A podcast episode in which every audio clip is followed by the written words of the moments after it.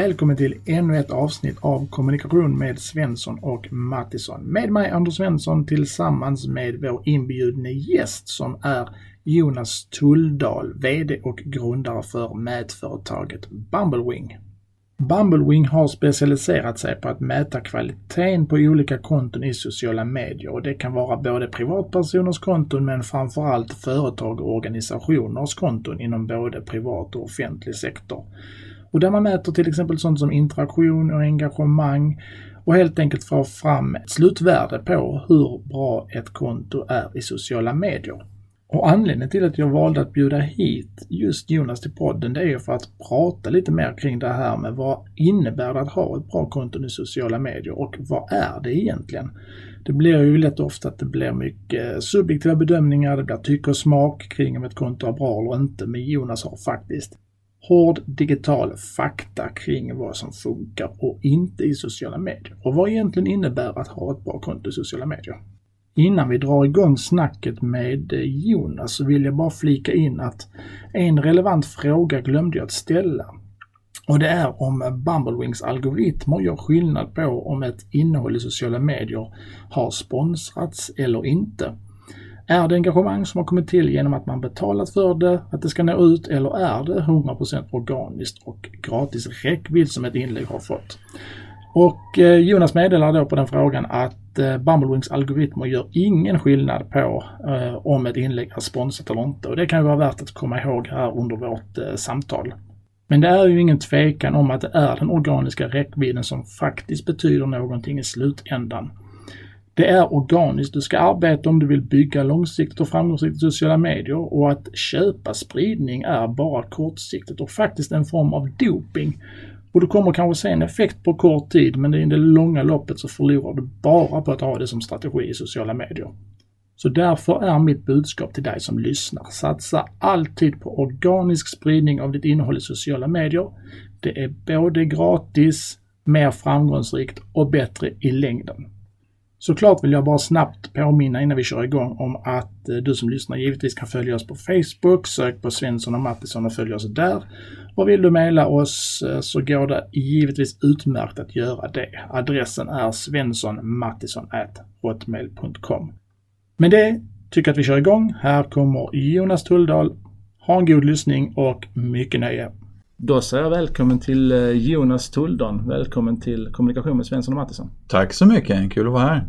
Du, en liten anekdot här just nu. Du måste bara berätta var vi sitter någonstans. Vi sitter just nu på um, Strandvägen 1 i, uh, i Stockholm i Aviciis uh, gamla studiolokaler. Uh, med fantastiskt härliga lokaler där vi sitter för tillfället. Då. Ja det är lite maffigt att gå runt här ja. i, i, rummen. Det är väldigt eh, härligt inrett här och det är synd att inte eh, podden erbjuder eh, bild för annars hade vi kunnat visa hur det sett ut. Ja. Men så är det. Ja men det är en skön miljö faktiskt. Ja verkligen, verkligen. Du Jonas, du som sagt du är grundare och VD för företaget Bumblewing. Mm. Uh, kan du kortfattat berätta vad, vad är Bumblewing för företag? Så, Bumblewing är en, en teknikplattform och ett verktyg för att mäta influens i sociala medier. Och det startades egentligen i grunden för att få fram mer fakta liksom och grund och fakta och data och skapa transparens kring hur vi resonerar och ser på influenser i sociala medier. Eh, och det är ett verktyg både för enskilda influencers som kan använda det men det är också för företag och organisationer som på ett medvetet sätt vill jobba med sina, med sina plattformar och kommunicera i sociala medier. Mm, precis. Så ni mäter helt enkelt, man kan säga, alltså influencer, jag tolkar som att det är ett annat ord för ja, med engagemang, räckvidd. Ja, precis. Och jag, kan, jag kan säga, vi, när vi började, vi har hållit på ganska länge, eh, så bolaget har funnits, funnits ganska länge. Vi har medvetet eh, fokuserat väldigt mycket på egentligen att bygga produkt, sätta våran algoritm och liksom försöka landa den på ett tydligt sätt sätt. Då. Men när vi, när vi började så var det otroligt mycket fokus och vilket är mycket eh, upplever vi finns kvar. Mycket fokus på att bara titta på liksom hur stora nätverk man har, hur många följare man har. Eh, och det eh, kände vi ganska starkt att det är inte riktigt hela sanningen. då. Så vår algoritm som vi byggde på var mycket, mycket mer fokus på att mäta engagemanget. Då. Så egentligen så spelar det inte så stor roll om du har 100 000 följare och de struntar i vad du säger. Ja, då är, det kan det kan kännas skönt att veta att du har 100 000 där men, men strunt i vad du säger så spelar det inte så stor roll då. Har du 10 000 följare som är, är galet engagerade och verkligen lyssnar på det och engagerar i en dialog. Det är mycket, mycket mer värt då. Och jag kan säga i början när vi lanserade den algoritmen och tryckte ut den och försökte liksom ehm, eh, ja, verkligen vara ambassadörer för det så blev det lite motstånd då. För en del, det blev ju lite kejsarens nya kläder i vissa, vissa dimensioner. För vissa som hade varit lite King Kong i sociala medier. Helt plötsligt så visade det sig att det var inte, de hade inte så mycket influens. Medan andra då var lite mer stjärnor för att de hade ganska hög influens fast ett lite mindre nätverk. Då. Ja, men det är kul du säger det för jag brukar också kategoriskt avfärda alla de här listorna som kommer med vilka som är störst i sociala medier. Man bara baserar ja. på antalet följare man har. Det kan vara störst, eh, största företagen ja. i sociala medier, största kommunerna eller vad det nu kan vara. Ja. Och så är det endaste man mäter är bara antalet följare. Ja. Och jag brukar bara säga, helt meningslöst. Hur mycket engagemang har de? Titta exakt. på det istället. Och det som jag har sagt tidigare på den också, att det är exakt som du säger också. Att eh, det är bättre att ha 500 unika, exakt. reella engagerade följare än 50 000 som bara skiter i dig. Ja, och jag tror våran, våran take på det där, det var att det var liksom, anledningen till att det var så mycket fokus på följare var att det var väldigt lätt att mäta och se. Man liksom, varenda tidning kunde gå in och kolla Instagram-konton och kolla hur många följare har det här företaget den här personen då. Mm. Men att mäta engagemanget är ett mycket, mycket större arbete då. Och där behöver man liksom ha ett verktyg och en teknikplattform då. Och det är det som är Bumblebee egentligen då. Mm. Så, ja, det visar ju också medierapporteringen rätt så tydligt med väldigt mycket okunskap. För ja. oftast refererar också tidningarna till att Åh, nu gör hon succé på Instagram, ja. den här influencern och något sånt. Och hon har si och så många följare. Och det är det enda man berättar någonstans. Exakt, exakt. Och då brukar jag så hela tiden tänka, ja men det säger ju ingenting egentligen. Nej, absolut det, det är lite okunskap är det kring Ja, och det, jag, jag upplever nog det att det är fortfarande lite omoget. Mm. Men det kommer, det har hänt väldigt, väldigt mycket senaste tiden då. Men det krävs, eh, det krävs att man liksom tar till sig data och jobbar medvetet och strukturerat. Det är, liksom, det är ingen det är ingen tillfällighet att liksom skapa influenser i sociala medier utan det är, liksom, det är hårt jobb och ett medvetet jobb. Mm, precis, precis. Vi ska komma tillbaka lite grann till ja. det här med följare och så. Men, men ehm, just det här. Det är, det är väldigt alltså, generellt. Vad, vad är ett bra konto egentligen på sociala medier? Det mm. finns ju väldigt, väldigt mycket åsikter kring det och ofta så är det ju baserat på tycke och smak mm. någonstans. Men, men du som ändå liksom arbetar kontinuerligt med att analysera detta. Vad, vad, vad skulle du säga kännetecknar ett framgångsrikt konto ja, sociala medier? Alltså jag, eh, egentligen så här, det, det, det, man, det man skulle kunna säga att ett bra konto i sociala medier är ett konto som tjänar syftet från den företagaren eller den individen, vad man försöker uppnå då. Så det, tycker vi, det brukar vi alltid säga med de företag och individer som vi jobbar med, att liksom börja med att fundera på vad är det egentligen du vill uppnå? För det är också, du måste ha liksom en medveten tanke med dina kanaler. Vad är det, vill, vad är det du egentligen vill åstadkomma med det då? Eh, och där tror jag att vi ehm, ehm, man, man, måste vara medveten om vad man kan göra eller vad, vad som sociala medier faktiskt är lämplig för att göra. Då. Eh, och jag, jag, tror inte liksom att eh, man ska driva till exempel allt för mycket liksom transaktion och tro att det där är liksom en fantastisk säljkanal. Utan vi, vårat perspektiv är att när vi ser att konton är väldigt framgångsrika det är när man jobbar väldigt långsiktigt. Eh, man tänker väldigt mycket relation snarare än transaktion. Man vågar vara personlig, man vågar vara genuin. Man gör, liksom en seriö man gör det som ett seriöst liksom arbete med fokus. Man har en kontinuitet och lägger upp innehåll som man liksom verkligen tänker sig för att, att göra. Då. Men hela tiden gå tillbaks till till liksom, vad är det vi försöker uppnå. Då? Och så, såklart då, det vi tror är väldigt, väldigt mycket då, och de vi ser är framgångsrika, de jobbar ju datadrivet. Det ger liksom ingen tillfällighet att de säger att ah, vi testar att lägga upp det här så får vi se vad som händer och sen nej det händer ingenting. Då lägger vi upp något annat liksom. Utan man har en linje, man har en tanke, man, man, man levererar på den och sen så följer man upp med data. Då. Och där försöker vi liksom vara det verktyget som man, som man använder och hjälper till med. Då. Mm. Så det är, en del, det är en del komponenter i det. Då. Mm. Så du skulle säga egentligen, summera lite grann det, att vara liksom social. Är ja. och det säger sig självt också i sociala medier, vi ska ju vara sociala. Precis. Det, det, är ju det framförallt man ska använda det till och Exakt. inte så mycket att, att kränga saker eller att få folk att klicka på en viss länk eller gå vidare. Det är. Men det är trots allt det som, som sociala medier mestadels används ja, jag... av framförallt av företag och även organisationer också. Ja, och jag tror det, det är lite, en, fall, en grupp man kan falla i. Det är liksom när man sitter där och så har man skrapat ihop 150 000 följare och så tänker man fantastiskt, nu har jag en eh, en bra liksom, kundskara här. Om jag kan, bara kan få liksom, 10% av dem att köpa den här grejen så kommer det bli fantastiskt bra. Men då tror jag att man, eh, har, man riskerar att verkligen, verkligen bränna sig då i sociala medier. Då. För man måste tänka lite annorlunda, vara mycket mer långsiktig eh, och vara, eh, liksom, tänka mer relation. Sen kommer de där handla sen för att du bygger ett varumärke och de får en relation till ditt företag eller dig som person eller ditt varumärke. Men, men du måste ha lite mer tålamod tror jag. Än, det, handlar inte, det är inte samma sak som att köpa liksom, Google-sök. Det är mycket mer liksom, transaktion. Liksom. Här ska vi ha liksom, en försäljning. Det här är något helt eh, helt annat. Då. Mm, och tyvärr tänker inte många så för många företag lever ju bara kvartalsvis. Ju. Ja. Så sätter man någon kommunikatör, någon sociala medier-manager som ska leverera direkt ja. liksom. Ska ju kunna inom 3-4 månader rapportera att nej men det har ju funkat. Och Exakt. Då blir det ju också väldigt tvunget också och det blir inte speciellt bra heller när man hela tiden ska vara så himla säljig. Nej, precis. vem vill lyssna på sånt liksom? Nej. Eh, så är det ju. Nej. Um, vilka är de vanligaste, skulle du säga, missuppfattningarna gällande liksom om ett konto är framgångsrikt. Vi var ju inne lite grann på det här med, med mycket följare till exempel. Att det är oftast det är inte, absolut inte hela sanningen bakom ett framgångsrikt konto. Finns det några fler missuppfattningar? Ja, jag, jag tror antalet följare är nog den absolut eh, största missuppfattningen tror jag. Att man stirrar sig lite för blind på det. Vi har ju, jag kan ju förklara sen, men vi har ju en algoritm där det såklart följare har en betydelse. Eh, men det är inte det utan influenser liksom, i engagemanget och reaktionerna som vi pratar om. Då. Så, så antalet följare liksom, och storleken på nätverk det är absolut en, en sån missuppfattning. tänker jag. Då. En annan missuppfattning tror jag liksom är eh, frekvens. Man tittar på liksom hur aktiv man är. Liksom. Och, det, och här varierar väldigt mycket mellan plattform. Då. Om vi tar Twitter till exempel som, som plattform. Bumblewing är integrerat både mot Twitter, mot Instagram och mot Facebook. Både Facebook-konton och Facebook-sidor. Eh, Eh, och där kan vi ju se liksom att en del har en väldigt, väldigt hög frekvens. Men det leder heller inte nödvändigtvis till ett högt engagemang. Då. Utan man får liksom tänka sig för lite grann hur man ska liksom prata med sina följare och vilken frekvens man vill ha. Eh, så det tror jag också är en, man, man kommer synas mycket mm. eh, men det är nödvändigtvis inte så att man skapar så mycket engagemang. Man tröttar egentligen bara ut sina följare. Så det tror jag också är en, en sån missuppfattning. Då, faktiskt. Ja, och man bidrar ju bara till ett, till ett ännu mer ja. oöverblickbart brus. Exakt. Eh, blir det ju. Och eh, där man egentligen bara blir en av mängden som man bara scrollar förbi snabbt ja. om man inte har något vettigt att säga. Exakt. Så är det. Och jag, jag, tror en annan, om man bara ska fortsätta på det temat då. Jag tror att om man jämför sociala medier för individer versus för företag. Så det vi upplever en av de stora utmaningarna för företag och organisationer för den delen. Det är att våga vara personlig. Mm. Som en personlig avsändare. För det kommer ju naturligt om du som en individ eller en influencer pratar i dina kanaler i sociala medier.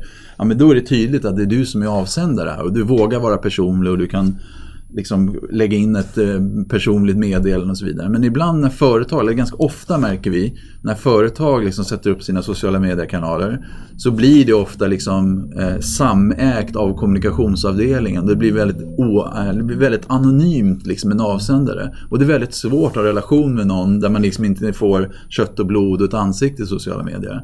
Så där upplever vi att företag har väldigt mycket svårare. Men jag tror att det där är mer en kulturfråga. För vi ser ju också exempel där företag vågar vara personliga och kanske liksom lyfter fram individer även i en, i en helpdesk i en sociala mediekanal och det blir fantastiskt. Mm. Helt plötsligt så liksom får man ett engagemang som man aldrig hade fått om man hade haft liksom en företagsavsändare. Mm. Och, sen, och sen är det lite olika mellan olika plattformar här när det gäller företag och individer. Men generellt sett skulle jag säga så. Mm. Så det skulle kunna vara ett knep att, att tänka på för företag till exempel. Att ja, betydligt mer profilera några, några enskilda medarbetare ja. och att det är de som syns och hörs i sociala ja, medier. Exakt, och, och, precis och jag tror det eh, det kan vi se, Bambuling jobbar ju en del med i den politiska sfären också då, såklart. Då. Eh, och där, det är inte bara en plattform för, för den politiska sfären utan vi jobbar ju med näringsliv och organisationer liksom brett. Då. Det är helt agnostiskt egentligen utifrån vertikal. Då. Men, men där är det väldigt vanligt om man att man lite grann, eh, ja, och det gäller ju, jag tänkte VD på ett företag, om du sätter upp ett eh, Instagram-konto till ett VD för ett multinationella bolag och sen så är det kommunikationsavdelningen som, som kör det här kontot. Det kommer ta ungefär en halvtimme innan följarna genomskådar det. Eh, och där måste man liksom bestämma sig, ska, ska VDn eller partiledaren eller någon ha det här kontot? Och i sådana fall så, så, tycker vi att man måste göra det där väldigt genuint, då, väldigt personligt. Och då måste nog den här personen bakom faktiskt... Eh, jag förstår att det också är en risk då. För att det ger ju liksom ett ganska kraftfullt verktyg till individer. Men du måste göra det, du måste våga det med sociala medier för att liksom vara genuin och personlig. För annars kommer du inte få det engagemanget tror jag. Då blir det bara en, kommunikations, en produkt av kommunikationsavdelningen då. Mm. Eh, och inget, inget ont om det, det är också väldigt bra. Men ska man lyckas med sociala medier då måste man våga vara personlig tror jag. Då. Mm. Så, mm, så här, stora företag eller stora kommunala organisationer liksom med tusentals anställda. Hur ska man då konkret göra? Hur, hur... Ja, jag tror att det, alla stora företag, även hur stora bolagen än är, så består de av individer. Mm, mm. Och det handlar bara om att våga lyfta fram de individerna eh, i de kanalerna. Gör dem lite levande. Och jag tror att, jag menar, jag vill ju ha, som, som följare och som konsument av sociala medier så vill jag ha relationer med, med varumärken och känna liksom att jag får en, liksom en skön känsla att jag vill associera mig med det här företaget. Men, men jag måste förstå, liksom, fyll varumärket med någonting. Fyll den här eh, med, med någonting som jag kan förstå. Då tror jag man måste lyfta fram individer och, lo, och liksom tillåta dem vara lite personliga med liksom en personlig ton. Och man kanske inte måste, för det här blir liksom du vet, alla, alla inlägg kanske inte behöver tvättas i en kommunikationsavdelning fem gånger liksom för att de ska vara eh, crispa och liksom helt rätt och så vidare. För att det vi också ser är ju liksom att det, det genuina, det vill säga det som kanske inte är så slipat. Det kanske inte är liksom en studiobild liksom med, med tre flashar som är liksom en eh, Sveriges bästa fotograf har tagit liksom. Som får engagemang till sociala medier utan det är kanske en enkel mobilbild liksom på en eh, midsommarafton liksom. Med ett väldigt genuint eh, budskap.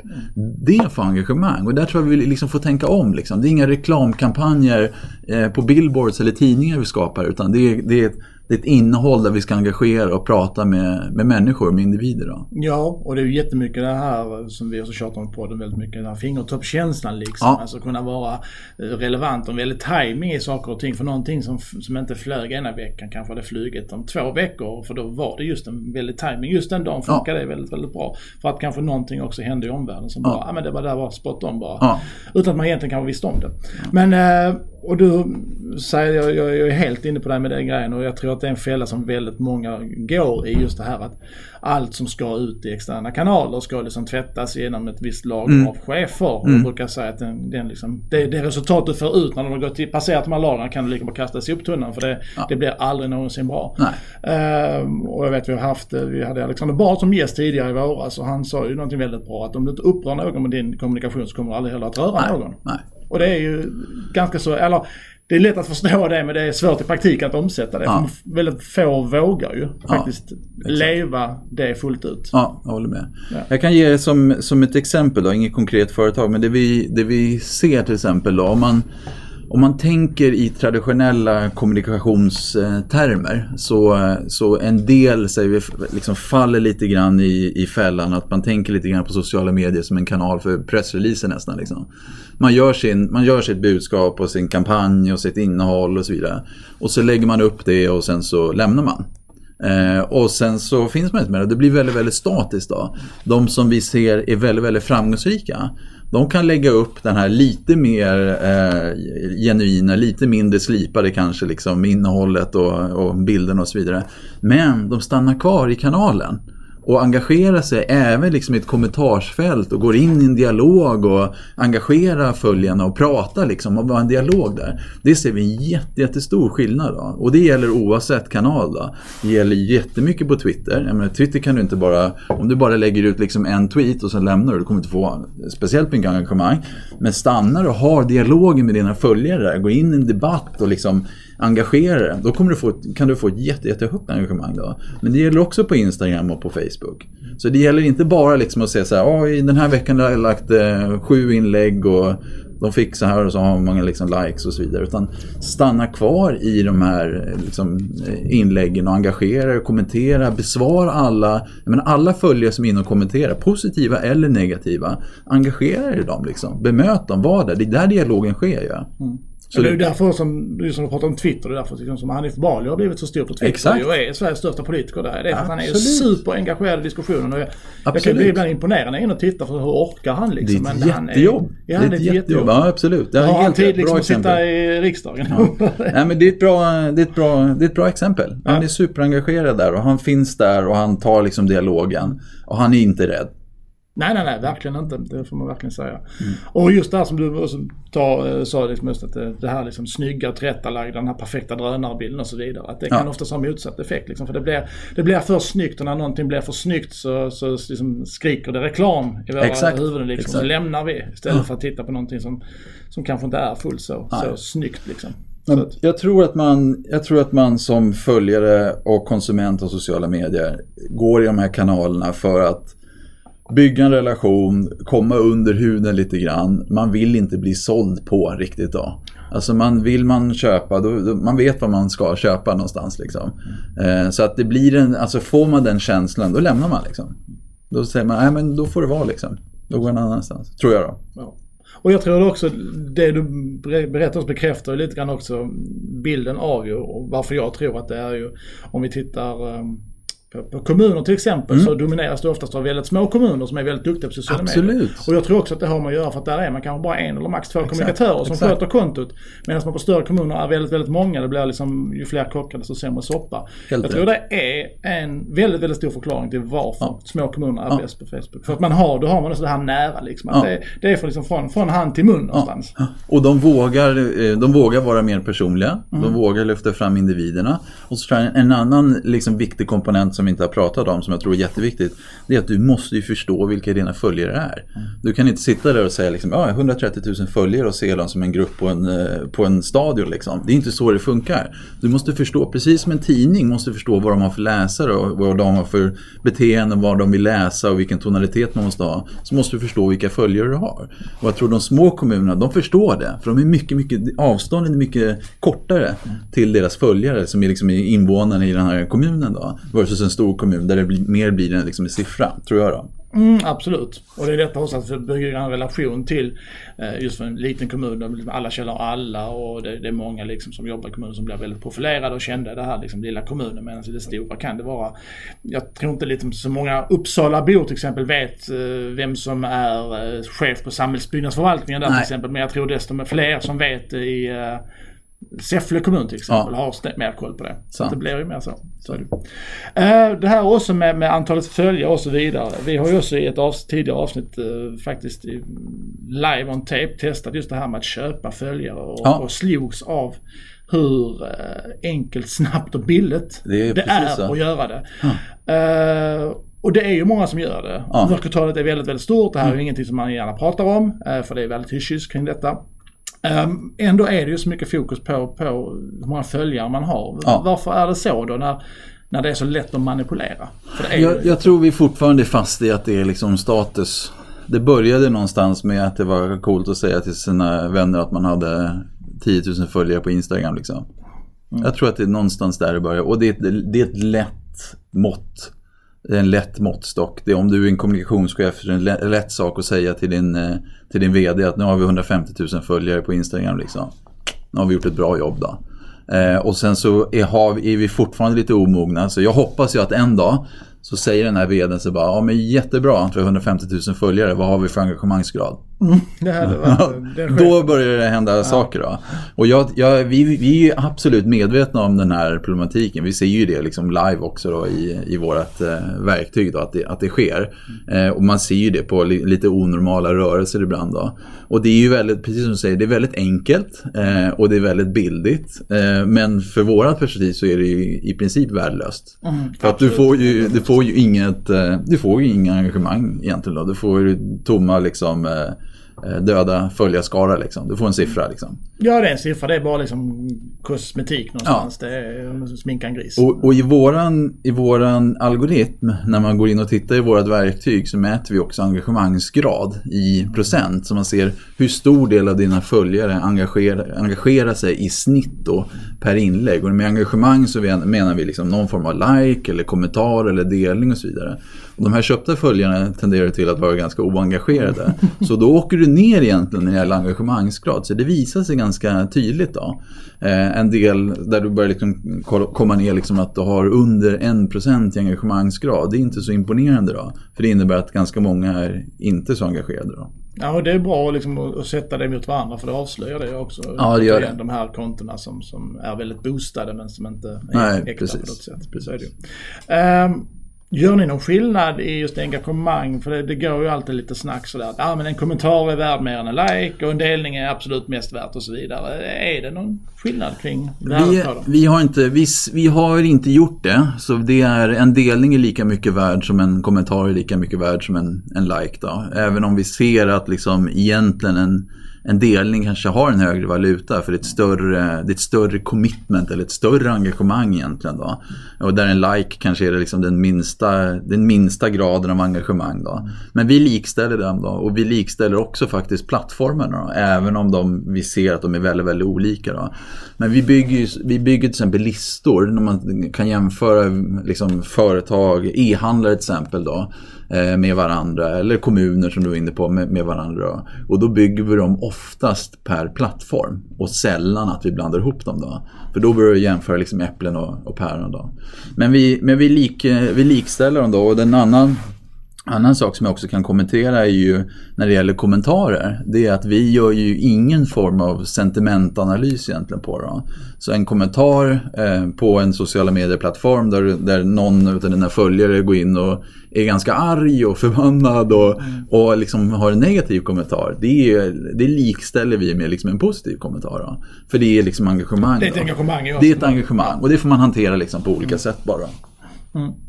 Och um, det här liksom med att um, gå in och svara i kommentarsfältet. Mm. Det är ju många som struntar i det. Många, det har ju blivit bättre tycker jag generellt sett. Men, men det är fortfarande väldigt, väldigt många som lämnar det där här. Hur påverkar det liksom? Ja, det, det, det är som jag var inne på tidigare. Det tror jag är ett fatalt misstag. Alltså då har man, eh, om man har liksom lagt 100% och engagerat tid och pengar i att lägga liksom ett bra inlägg och sen så är det en verkligen, verkligen lost opportunity lite grann att inte vara kvar i kommentarfälten och engagera sig där. Mm.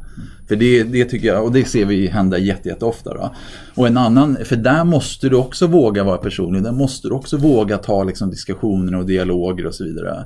Om du bara liksom lägger ditt inlägg och loggar ut liksom, då eh, då tycker jag då kan du skicka en pressrelease istället. Typ. Och sen en annan sak kopplat till det, ett vanligt misstag. Eh, det är om man modererar kommentarsfältet lite för hårt. Då.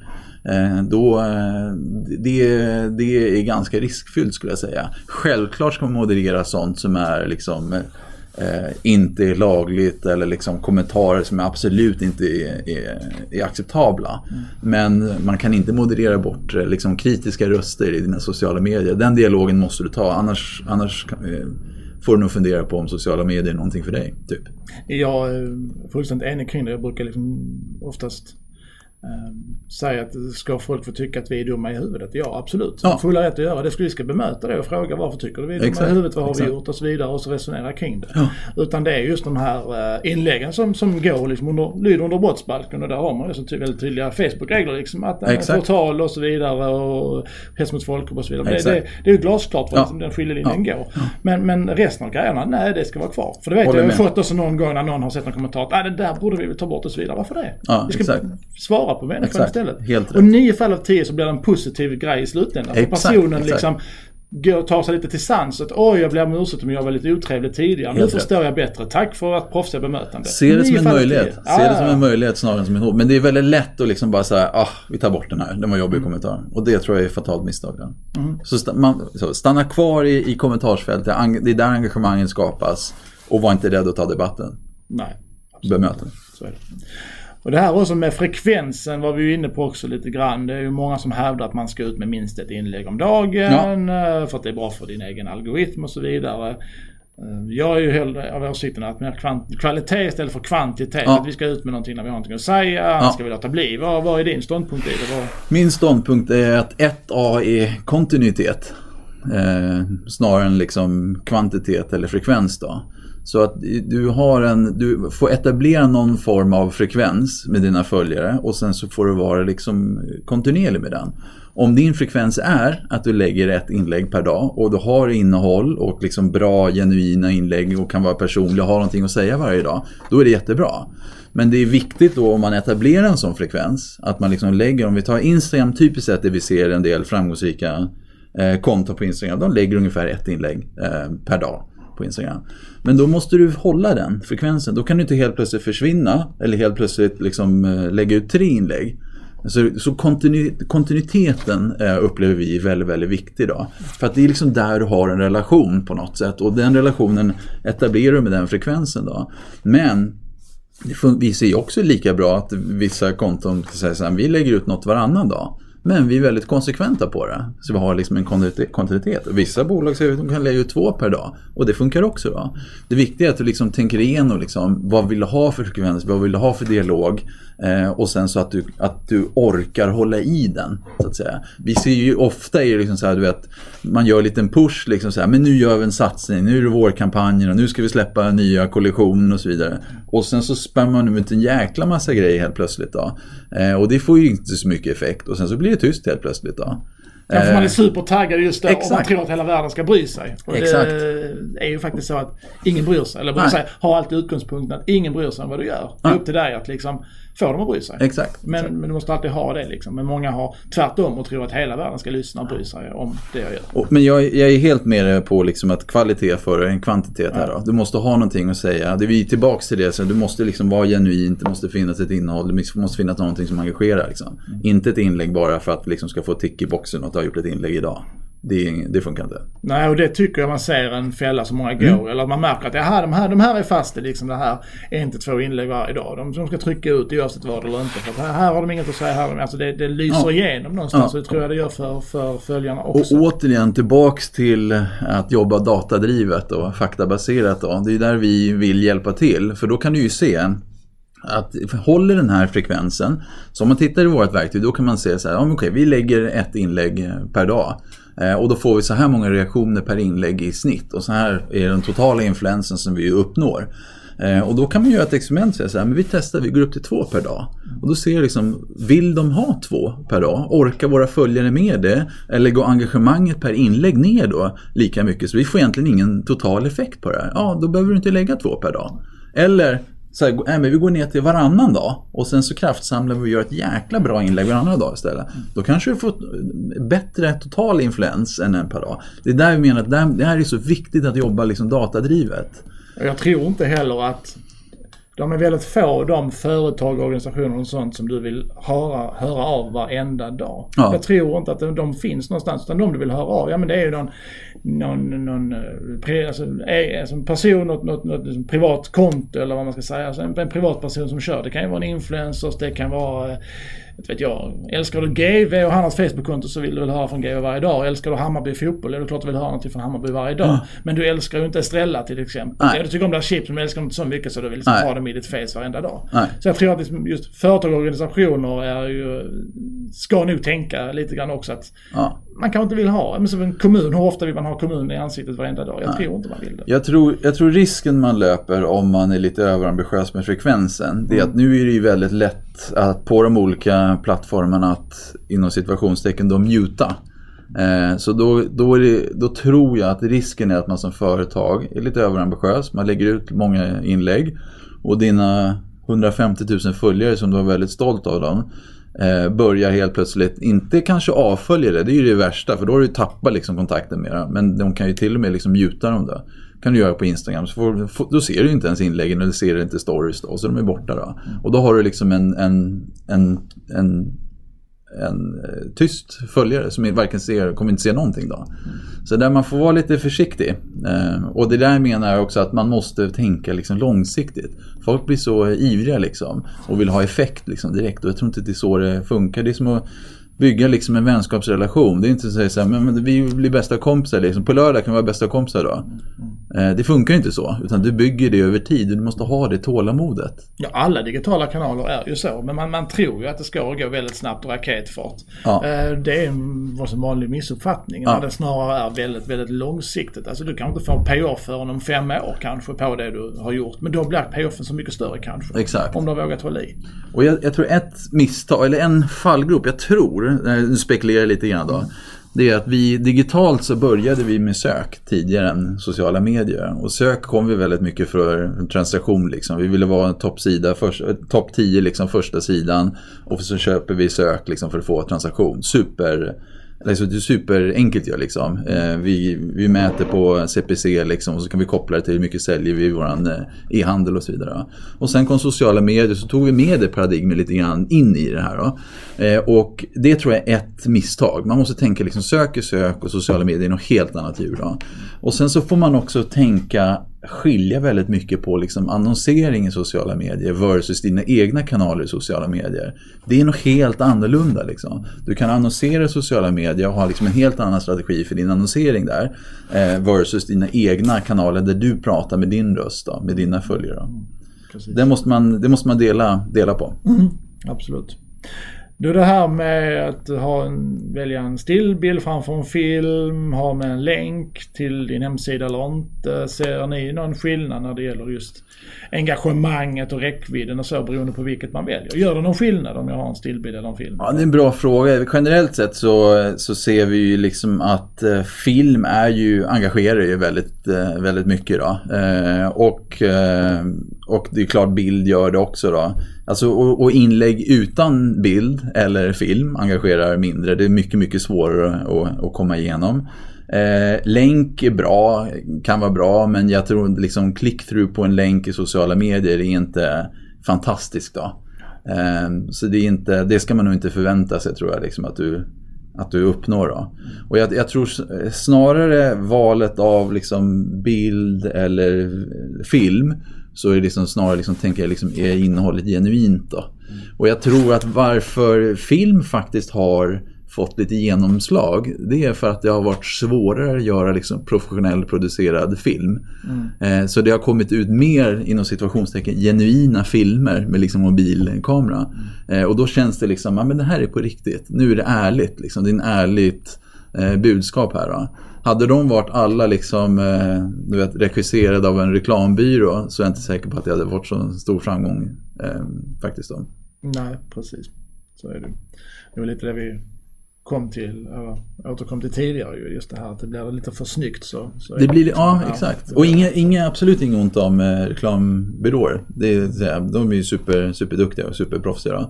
Men jag tror att man måste liksom våga anpassa en del innehåll till sociala medier. Då, och var, liksom, var, skapa den här genuiniteten liksom.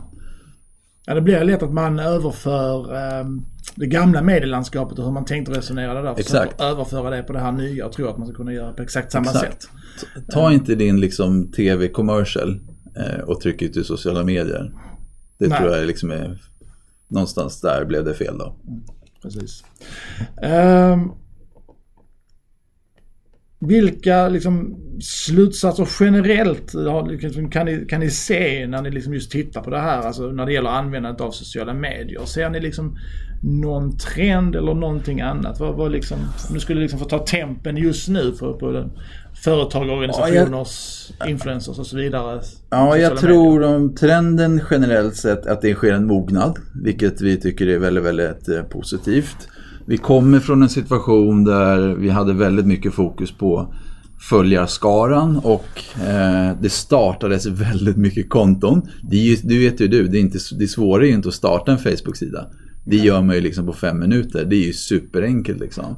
Eh, och det har ju vi sett att det har ju liksom växt upp en skog med eh, konton då. Och sen så kommer liksom i mognadsgraden och så säger man oj oj oj, vi är ju liksom, kan jobba med organisationer som kan ha liksom 100 konton helt plötsligt. Liksom. Varav de kanske inte känner till 50 av Exakt. Och, och, och, liksom, har inte inlogget och vet inte vem som har det. Nej, och det någon har slutat. Och det, och, så, men där har vi liksom kommit till en mognadsgrad man börjar inse liksom, att vi måste ha lite grann en plan för det här och jobba lite mer konsekvent. Då. Eh, och eh, lite mer liksom datadrivet och medvetet. Så där tror jag att vi vi står. Det, det är liksom en liten tillnyktring och en mognadsgrad och man håller på verkligen börja förstå vad kan vi använda sociala medier till då? Och vågar mer och blir mer mogen kring det tror jag. Då. Så det tycker jag det är super, superpositivt egentligen. Då. Och så, så vi ser ju också vi ser ju många som stänger ner sina eh, konton. Vilket tycker det är helt fint. Då. Vissa, jag menar om du är ett företag som inte har lyckats bygga någon, eh, någon, någon följarskara och inget engagemang så då kanske du bara ska fundera på att det, lägg ner det då antingen eller lite grann. Antingen så har du en genuin röst i sociala medier eller så jag tror det är nästan bara mer negativt att ha liksom ett passivt konto som ligger där och skvalpar med det senaste inlägget från 2015. Liksom. Nej, det ser inte bra ut. Nej, det ser inte så bra ut. Om vi nu tittar på då, vem, vem liksom som är, vilka som är mest framgångsrika sociala medier i Sverige idag? Vilka, vilka är det? Ja, det är, det är, en, bra, det är en bra fråga. Jag, det varierar lite grann per eh, kanal eh, också faktiskt. Eh, vi upplever till exempel att Twitter är mycket, mycket mer individanpassad eh, kanal. Så där är individer mycket enklare att komma igenom. Vi säger inte att det är omöjligt för företag, men det går tillbaks till det jag sa tidigare att vi måste man måste våga vara personlig även liksom i, i en kanal som Twitter. När det gäller Facebook-sidor så ser vi mycket mer att företag och organisationer kommer igenom. Mycket svårare för individer att komma igenom på en, på en Facebook-sida. Säg inte att det inte går men det är det vi, det vi ser. Och på Instagram, lite grann som Twitter, där ser vi liksom individernas, en individuell liksom plattform för individer egentligen. Eh, men, men absolut att det går för, för företag också. Då. Men man måste våga vara genuin och, eh, och personlig då. Det där. Eh, och, och, ja, vilka som är mest framgångsrika. Det beror på, vi tittar ju lite olika vertikaler. Sen har vi såklart eh, topplistor när vi tittar på, på totalen också då. Eh, men, eh, men mycket av dem, eh, vi kan ju titta på en del duktiga e-handlare som har kommit igenom, mycket kopplat till eh, de som är kopplade till influencers. Ofta lyfter de fram sina individer mm. väldigt mycket då och då, drar, då får man den här personliga, personliga touchen då. Mm. Det några företag och organisationer som man kan liksom rekommendera lyssnarna att slå en flukt på? Eh, inspireras av vi, kanske? Vi kan ta en eh, vi kan ta som ett ex exempel då. Nu har vi eh, en, visar dig en lista här då med eh, företag och organisationer specifikt på Instagram. Eh, bara, bara som ett exempel då. Eh, och vi, har ju, vi följer ju liksom såklart inte alla Instagram-konton, det finns massa som vi inte följer. Men det här är de som vi, som vi trackar på den här listan. Och här har vi listan nu med 42, 42 Instagram-konton då. Och på toppen av den här, nu är det blandning företag och organisationer då. Och så har vi andra listor för e-handlare och specifikt då. Men av de här listan så ser du att den som ligger högst just nu då är Djurens Rätt. Eh, och det här är ju också ett typ, eh, typexempel egentligen då. För de har ju såklart ett, eh, ett ämne där, eh, som är väldigt tacksam för att engagera. Och de vågar vara personliga eh, och de skapar väldigt, väldigt högt, eh, högt engagemang.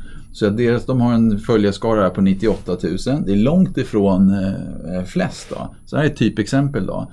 Om vi sorterar om den här listan så tittar vi på antalet följare. Då.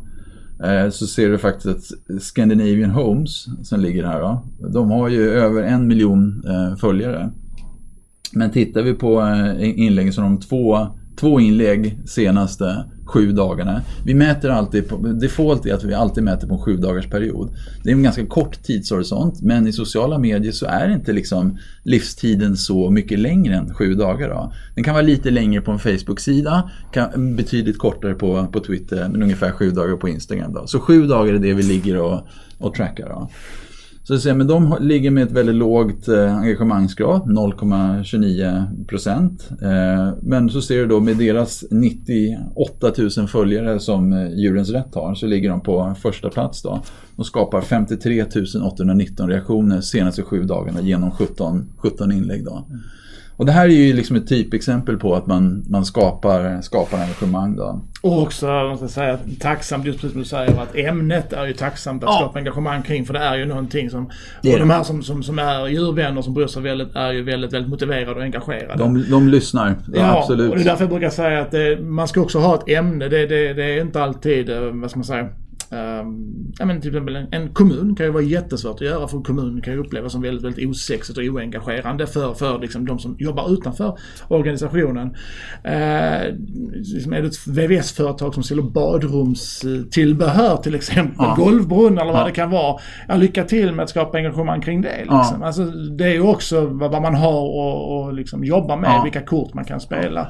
Men jag tror det, det här är bra att du tar upp det, för att jag tror, om man tar den här VVS-firman då, mm. så tror jag att man i sociala medier så måste man våga prata om någonting annat än sina VVS-produkter. Då. Mm. Förstår du? Det är liksom, du behöver inte i varje inlägg, varje gång du säger någonting, prata om en golvbrunn. Du kan Nej. prata om något helt annat vid något tillfälle. Liksom. För att jag, jag vill ju bygga en relation med dig som jag vet att du, att du liksom sätter eh, golvbrunnar. Mm. Det är inga konstigheter. Men jag vill förstå liksom ditt företag, vad, det, vad står du för, varumärket, kan jag bygga en relation där. Liksom, då.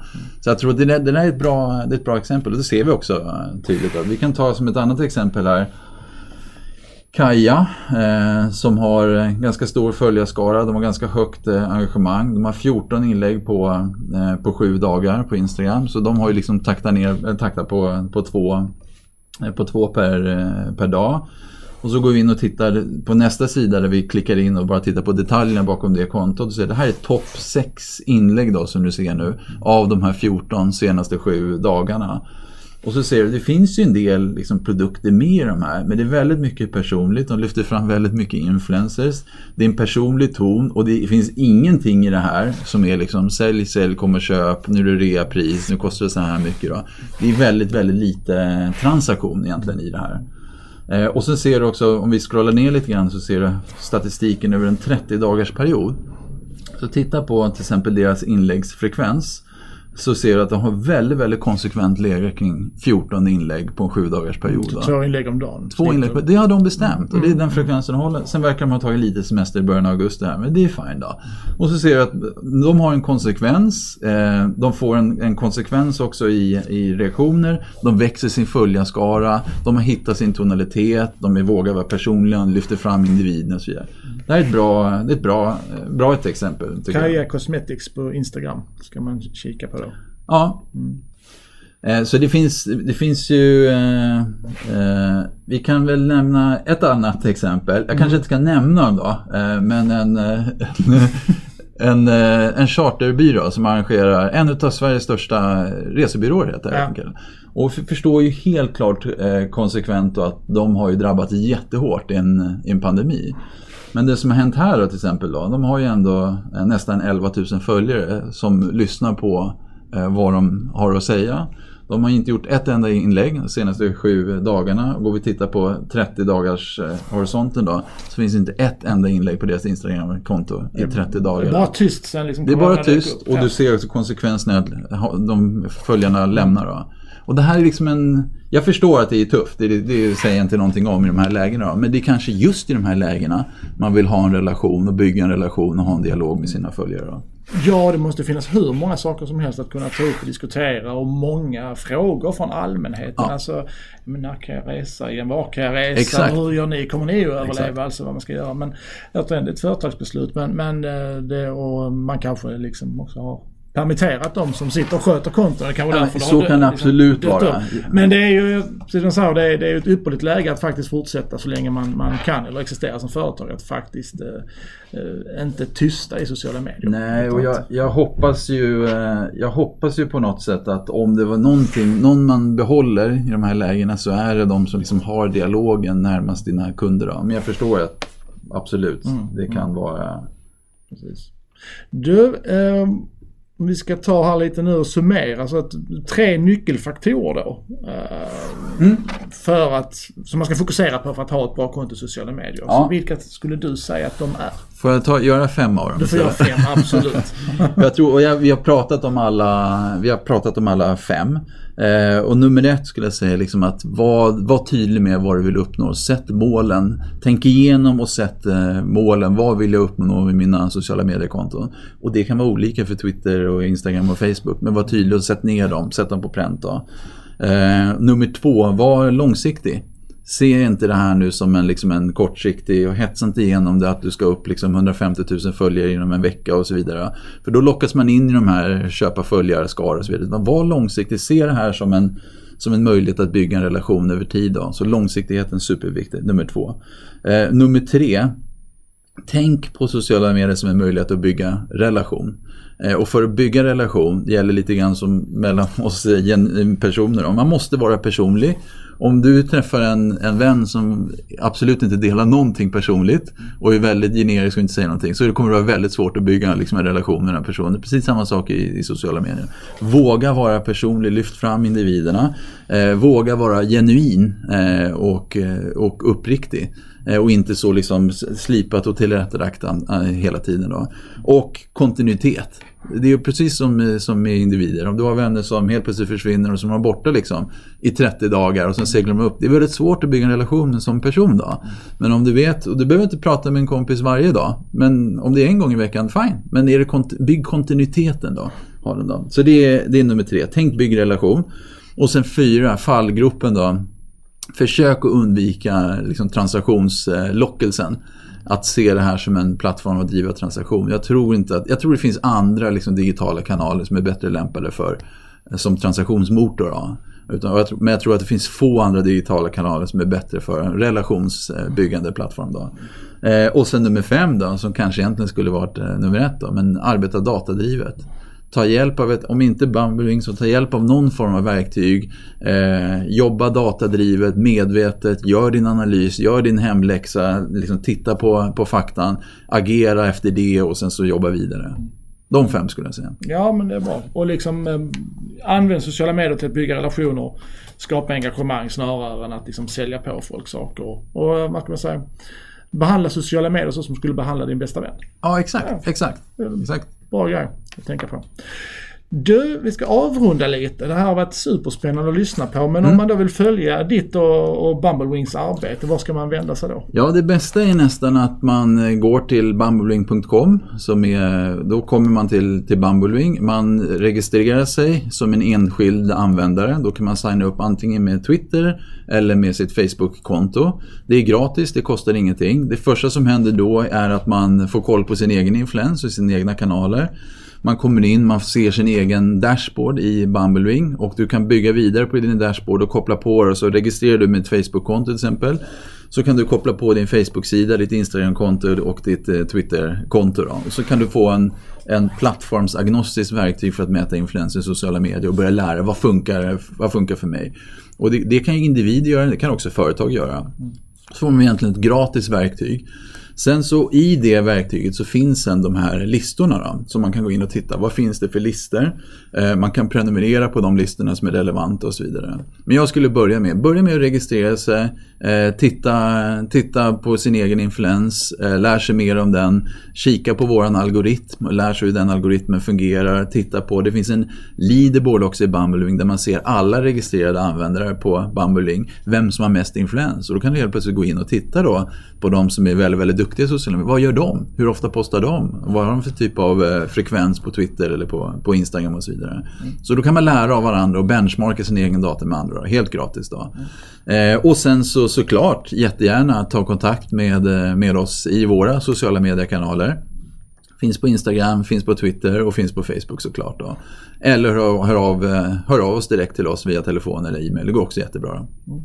Ja men grymt. Vi lägger ju såklart en uh, länk mm. till er hemsida i beskrivningen så man kan gå in och kika och, och, registrera upp sig. Så är det. Men du Jonas, jag säger stort tack. Tack så mycket, jättekul att vara här. Eh, väldigt trevlig pratstund. Ja, tack så mycket. Och vi är tillbaka med ett nytt avsnitt onsdag om två veckor. Så ha det gött tills dess. Tack för att du lyssnade. Hej då!